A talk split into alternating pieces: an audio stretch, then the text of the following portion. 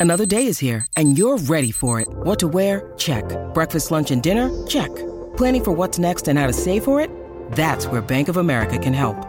For your financial to-dos, Bank of America has experts ready to help get you closer to your goals. Get started at one of our local financial centers or 24-7 in our mobile banking app. Find a location near you at bankofamerica.com slash talk to us. What would you like the power to do? Mobile banking requires downloading the app and is only available for select devices. Message and data rates may apply. Bank of America and a member FDIC. Contained herein are the heresies of Radolf Burntwine, erstwhile monk turned traveling medical investigator.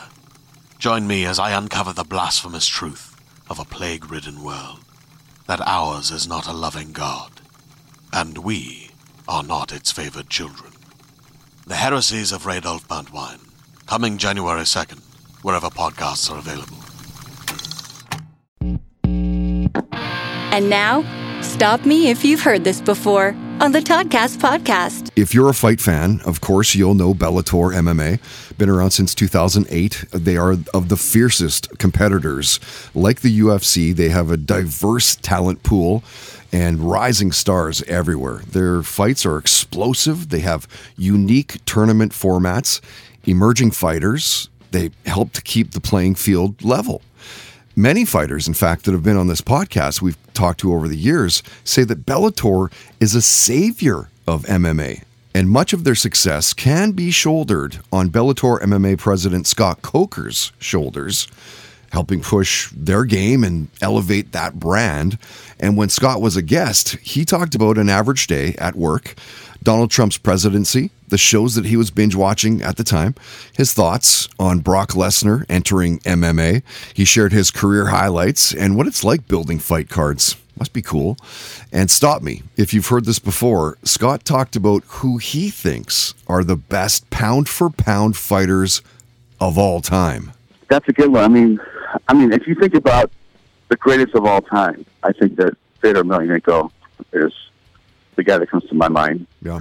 Uh, and the reason why I say that is, I'm sure you know, Pride, back in the heyday when Fedor was on that winning streak, Mhm. they had the best fighters in the world. And they were the biggest league in the world at that time. And that's why they got bought. So for him to go on an under, under, you know, uh, undefeated winning streak, beat all those killers that he's fought, I think that uh, he deserves to have that that legendary status of, greatest of all time. Pound for pound today, whew, I don't know, man. That's a tough one. I mean, I think that uh, you know you got to put Conor's name in there because of his victories. Um, but I think that um, boy, it's. I I think that uh, if you if you when I, when I think about our guys here, I mean, I think we're one of the most underrated. You know, I, I think this guy would beat anybody in the 170 pound weight class in any league, Right. and that's uh, Douglas Lima. Pound for pound's a tough one. It is That's, a tough that's a one, yeah. one to gauge, but Yeah. the greatest of all time, in my opinion, is Fedor.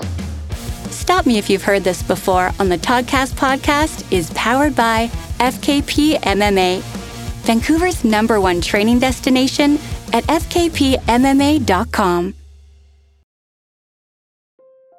Hi, it's Jennifer, a founder of Go Kid Go and a mom to two kids. Join my family on the story train with calm conductor Birdie each night as we travel through the magic rainbow tunnel to everywhere and anywhere to find the best bedtime stories. Search for Story Train on Spotify, Apple, or wherever you get your podcasts.